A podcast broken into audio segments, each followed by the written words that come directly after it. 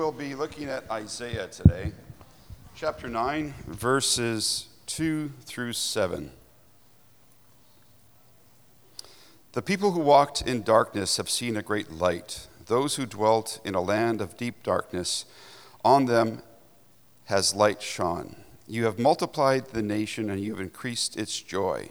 They rejoice before you as with joy at the harvest, as they are glad when they divide the spoil. For the yoke of his burden and the staff for his shoulder, the rod of, us, of his oppressor, you have broken as on the day of Midian. For every boot on the trampling warrior in battle tumult, and every garment rolled in blood will be buried as fuel for the fire. For to us a child is born, to us a son is given, and the government shall be upon his shoulder. And his name shall be called Wonderful Counselor, Mighty God, Everlasting Father, Prince of Peace. Of the increase of his government and of peace there will be no end on the throne of David and over his kingdom, to establish it and to uphold it with justice and righteousness from this time forth and forevermore. The zeal of the Lord of hosts will do this.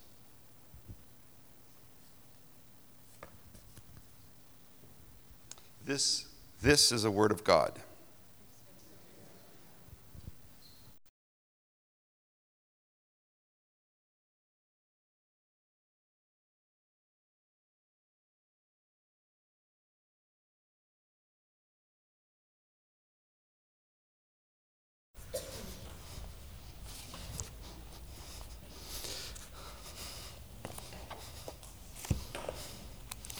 Hey, good morning. Thank you. okay, let me get myself organized here. Too many things to open. Okay, so if you'd like a title for this morning, um, I've called it Strength for Today, Hope for Tomorrow. So, as Jer was saying, for the next uh, five weeks leading up to Christmas, we're going to be taking a break from Ephesians and we're going to be spending some time looking into Advent. So, I believe next week, uh, Jordan is going to be speaking on peace, and then Jer will be taking us through love and joy uh, before we arrive at Christmas Eve, uh, obviously on the 24th. This week, I have the privilege of taking us through hope. And it's been uh, quite a week. I've definitely needed some hope this week. Uh, sometimes you expect things to come together quickly. This week, things took their time. But I think I've got something that will bless you. So, as we just heard, we're going to be looking through um, Isaiah 9. I'm actually going to be really just focusing on one uh, section. But before we get into anything, uh, let's pray, because I definitely need that.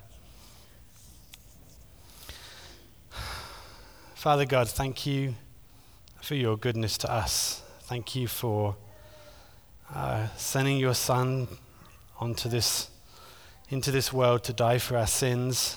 Thank you, Father, for uh, just reuniting us together.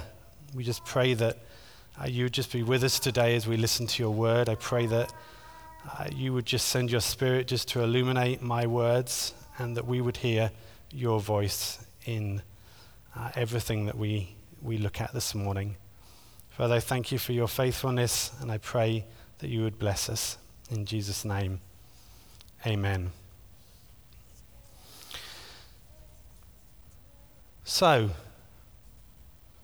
George was born on a crisp winter's morning in a small town in central Germany. His parents were believers, and he was born into a Lutheran church. However, despite his education in law, his real passion was music.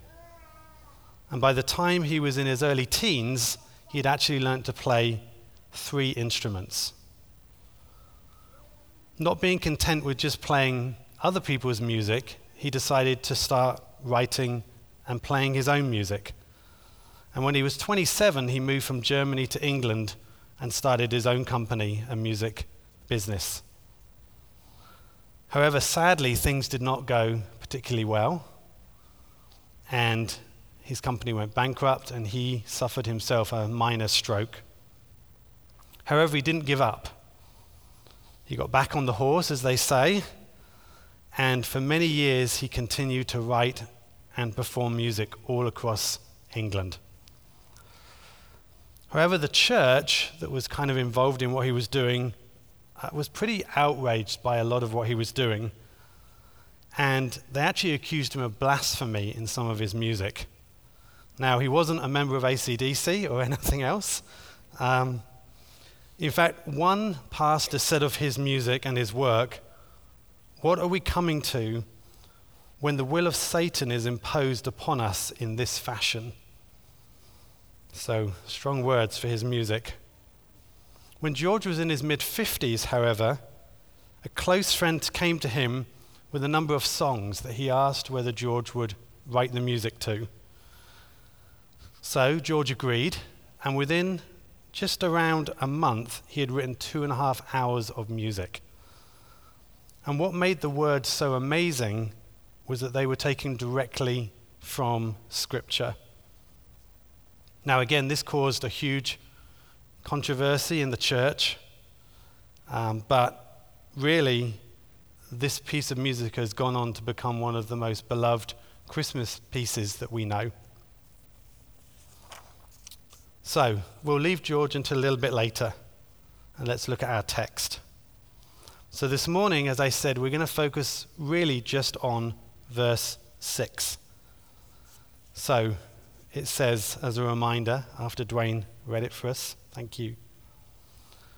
For unto us a child is born, unto us a son is given, and the government will be upon his shoulder and his name will be called Wonderful Counselor, Mighty God, Everlasting Father, Prince of Peace. So, what led up to Isaiah writing this amazing section?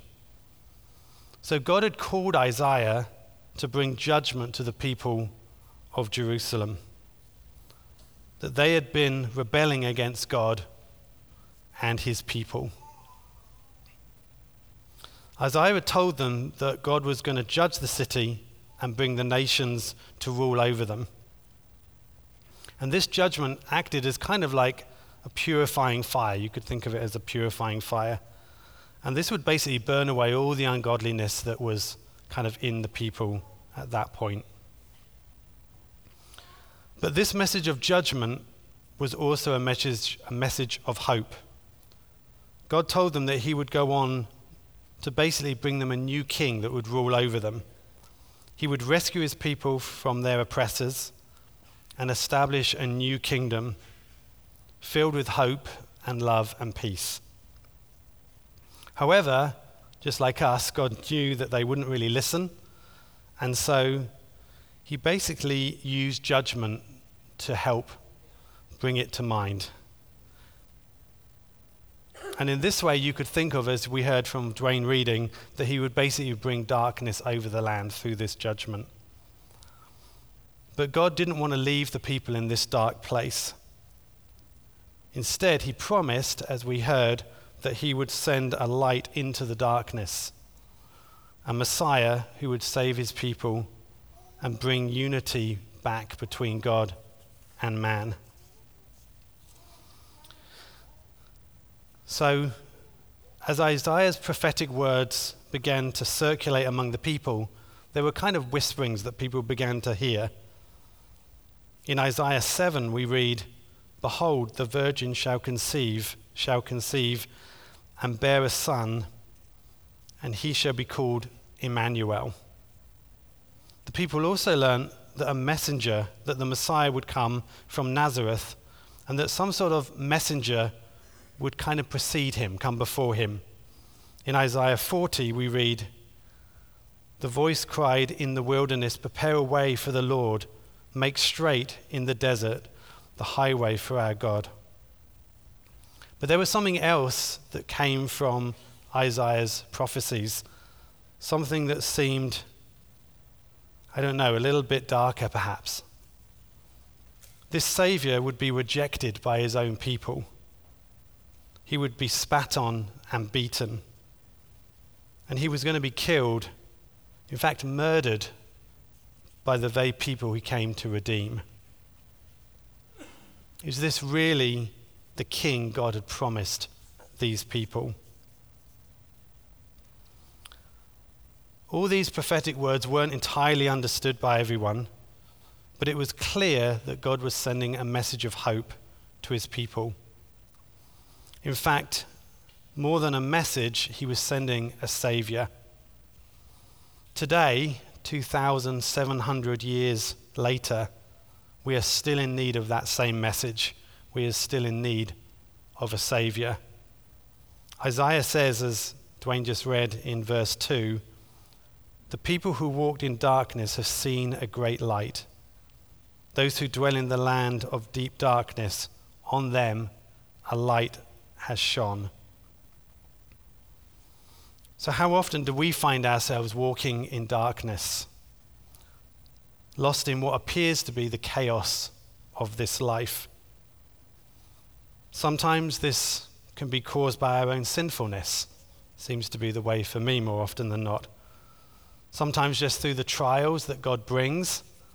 And we've definitely experienced that this week with Sandra with a concussion. And sometimes things just seem to come on us and we will never know why. And we just have to trust God in that. In this room alone, I know that some of you are struggling with your health. I know that some of you are struggling with your families.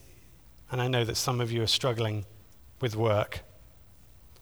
But I also know that we are all holding fast to the gospel, holding on to the promises that God has given us. In all these situations, God's word comes as a light, a lamp to our feet bringing illumination and guidance when we need it. For those of us who are struggling with health, God has promised in Revelation 21 He will wipe away every tear. He will wipe away every fear, tear from our eyes, and death shall be no more. Neither shall there be mourning, nor crying, nor pain any more, for the former things will pass away. For those of us that are struggling with our families, God has promised in Proverbs 14 In the fear of the Lord, one has strong confidence, and his children will have a refuge. And for those of us who are struggling with work, God has promised, Fear not, for I am with you. Be not dismayed, for I am your God. I will strengthen you. I will help you. I will uphold you with my righteous right hand. Whatever the situation that we find ourselves in, there is grace, love, and hope for our lives. He who began a good work in us will bring it to completion. So, whatever you're struggling with this morning, don't lose hope. He will remember, will wipe away every tear. We need to put our trust in Him as He is God and we are not. So, let's get into our main chapter 6.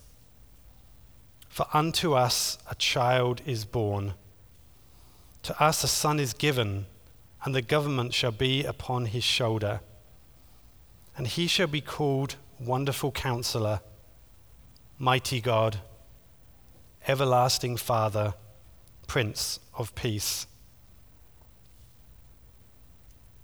He was born to bring us hope, to bring light into the darkness. A child who will command governments and bring peace into the world. He is the light that has overcome the darkness that we find ourselves in. He is our wonderful counselor the Lord of life, the Lord of all. He is the Prince of Peace, the mighty God, the Holy One. He is Emmanuel, God with us.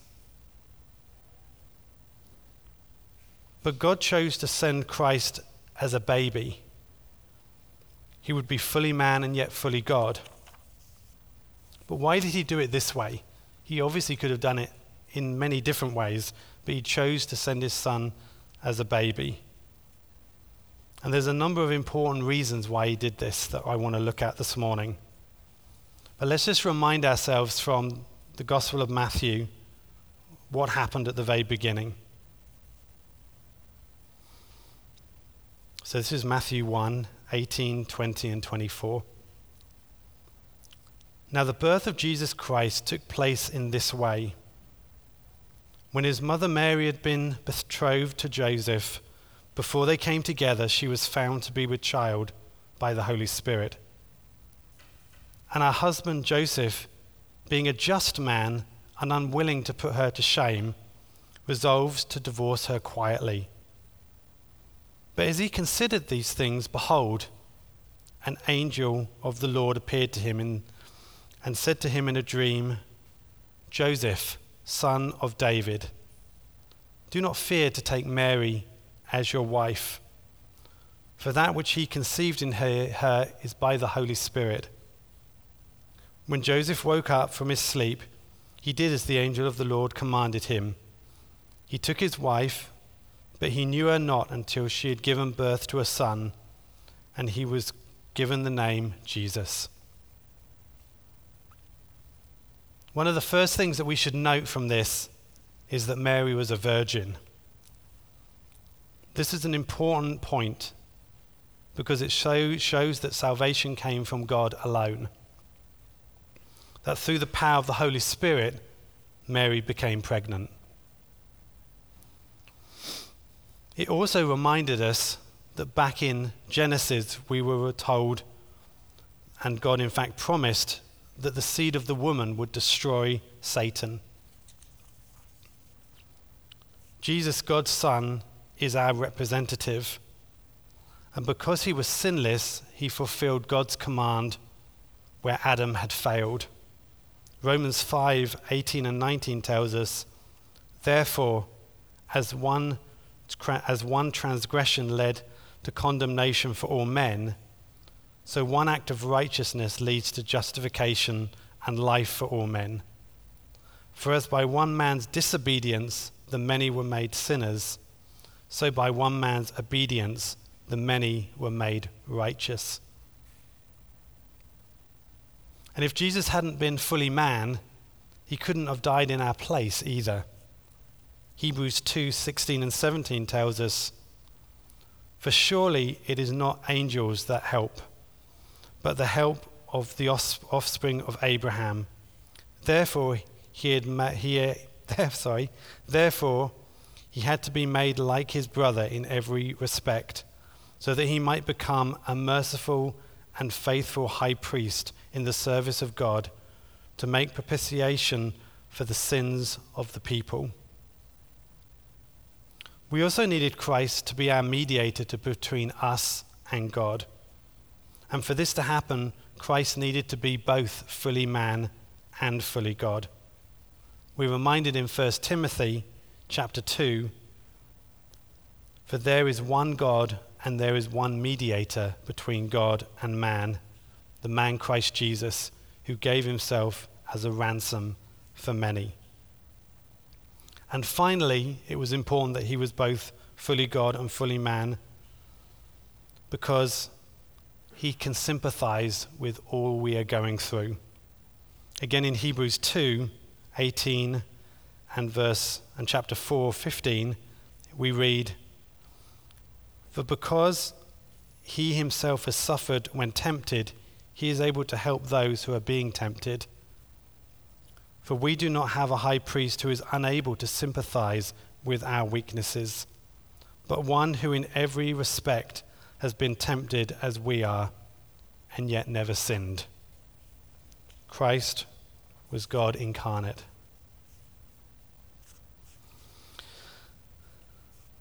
But not only was Christ born, he was also given, it tells us. God gave us the most precious gift, the gift of his only Son. How often we think that giving a gift to someone is always one of the best things we can do at Christmas. How often we would just go to the store and we would buy something. If we really wanted to do something special, then sometimes we'll make things. I don't make things, I'm terrible at making things. But often the ladies will make something amazing. Obviously, making something just shows you're putting more time, more energy into something than just going out and buying it. But how much more special is it to give something of ourselves, something we already own, perhaps, something that is very precious? What would this look like to you if you had to give something as a present that was really special? When I was thinking of this, I immediately thought of this. This is the most precious book I have.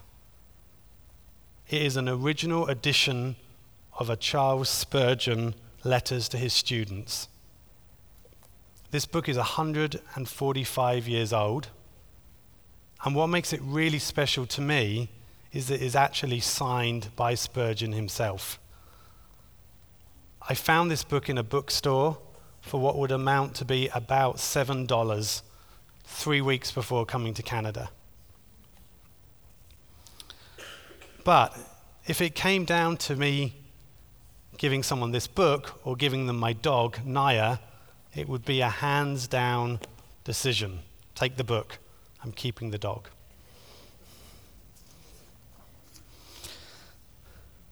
Now think of it as needing to give one of your children, or your wife, or your best friend. And this is what God did He gave His only Son to us.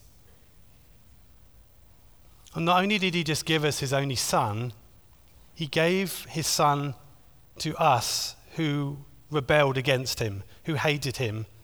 He gave us his son knowing that when we had his son, we would kill him. We would murder him amongst other criminals. Just imagine God's love to us in doing that. Listen to the words of Paul in Romans 8. What then shall we say to these things? If God is for us, who can be against us? He who did not spare his own son, but freely gave him up for all, how will he not also generously give us all things? We have such hope in God because of what he has already done for us. In giving us Christ, his Son, God knew that one day he would pay the penalty for our sins. He would stand in our place as a propitiation, as they would say, and dying the death that we deserve. He sent Christ to die in our place. God literally killed his own son on our behalf. This is how much God loves us.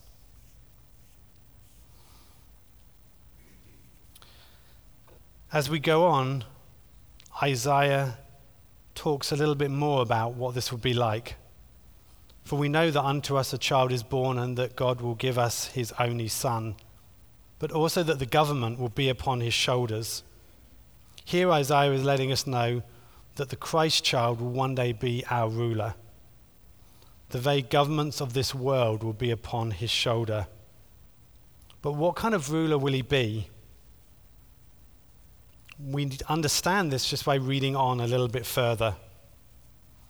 For his name shall be called Wonderful Counselor, Mighty God, Everlasting Father, Prince of Peace.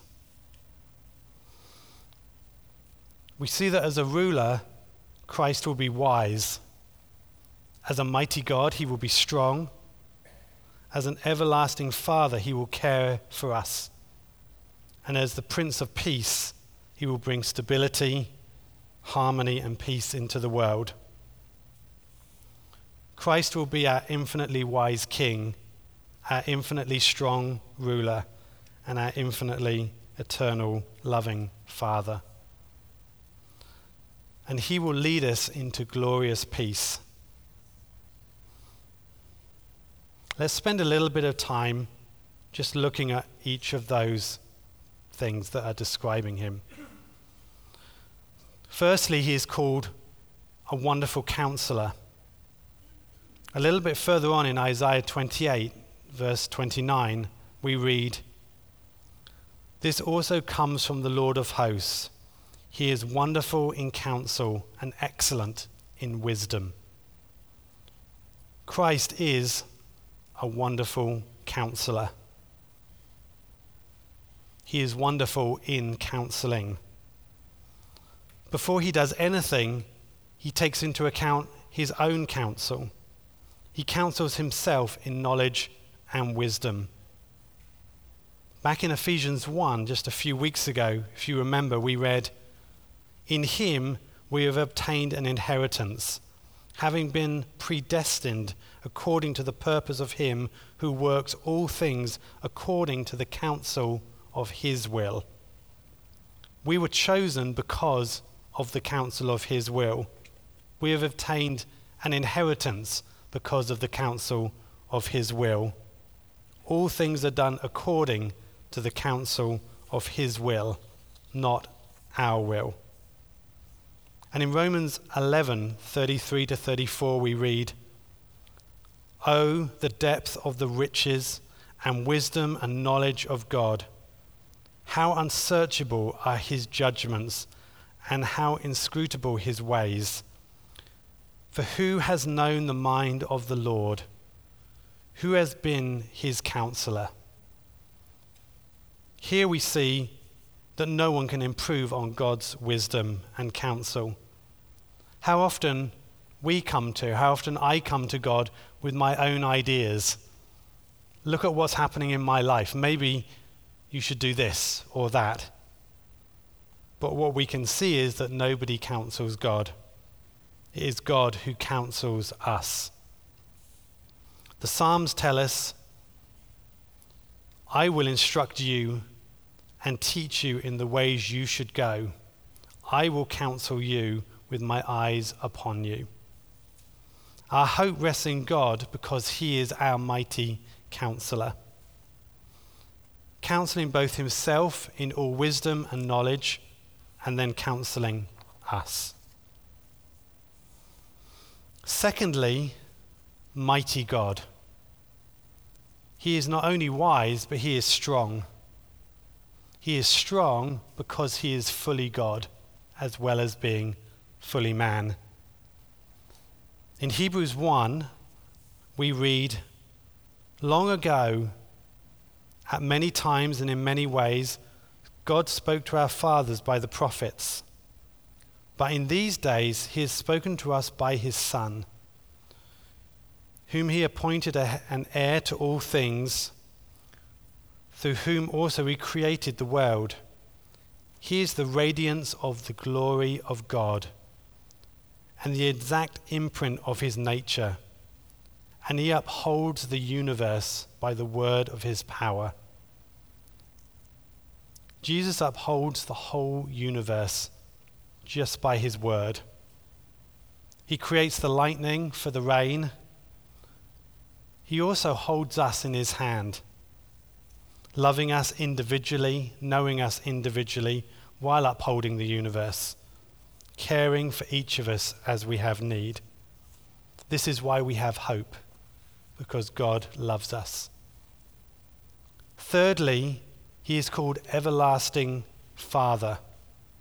Now, I have to admit, this super confused me for a while because does it not say he is the Son? Here he says he is the everlasting Father.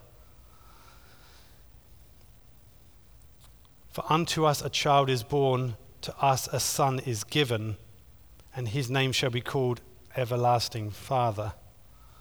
But in Isaiah 53, which is one of my favorite chapters in the Bible, and one of the hardest to read. We read this.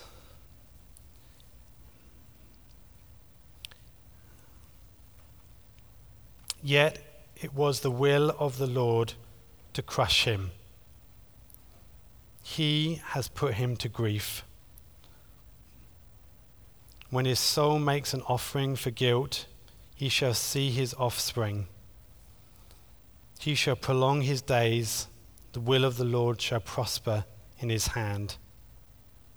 So here it is talking about Jesus seeing his offspring, almost as if we are his children. Christ becomes both a brother to us and a father in some way.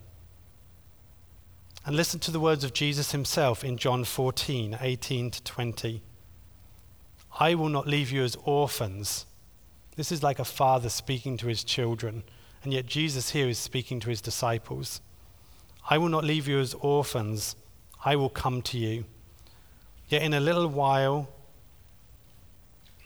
and the world will see me no more, but you will see me. Because I live, you also live. In that day, you will know that I am in my Father, and you in me, and I in you. I will not leave you as orphans.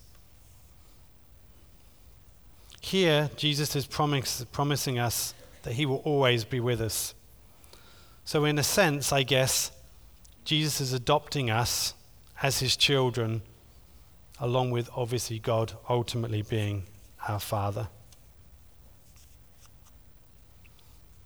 Finally, we have the Prince of Peace.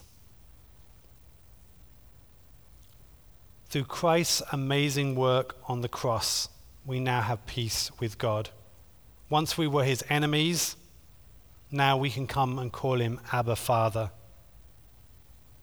In Romans 5, 1 to 2, we read, Therefore, since we have been justified by faith, we have peace with God through our Lord Jesus Christ.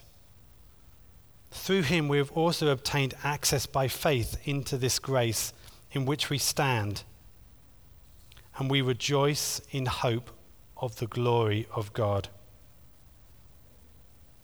The most fullest statement that I know, speaking of God as our Prince of Peace, Jer read to us just a few weeks ago in Ephesians 2 14 and 16. For he himself is our peace. He has made us both one and has broken down in his flesh the dividing wall of hostility by abolishing the law of commandments expressed in ordinance, that he might create in himself one new man in place of two, so making peace, and might reconcile us both to God in one body through the cross, therefore killing the hostility. In Christ's death on the cross, we have been reconciled both to God and to each other.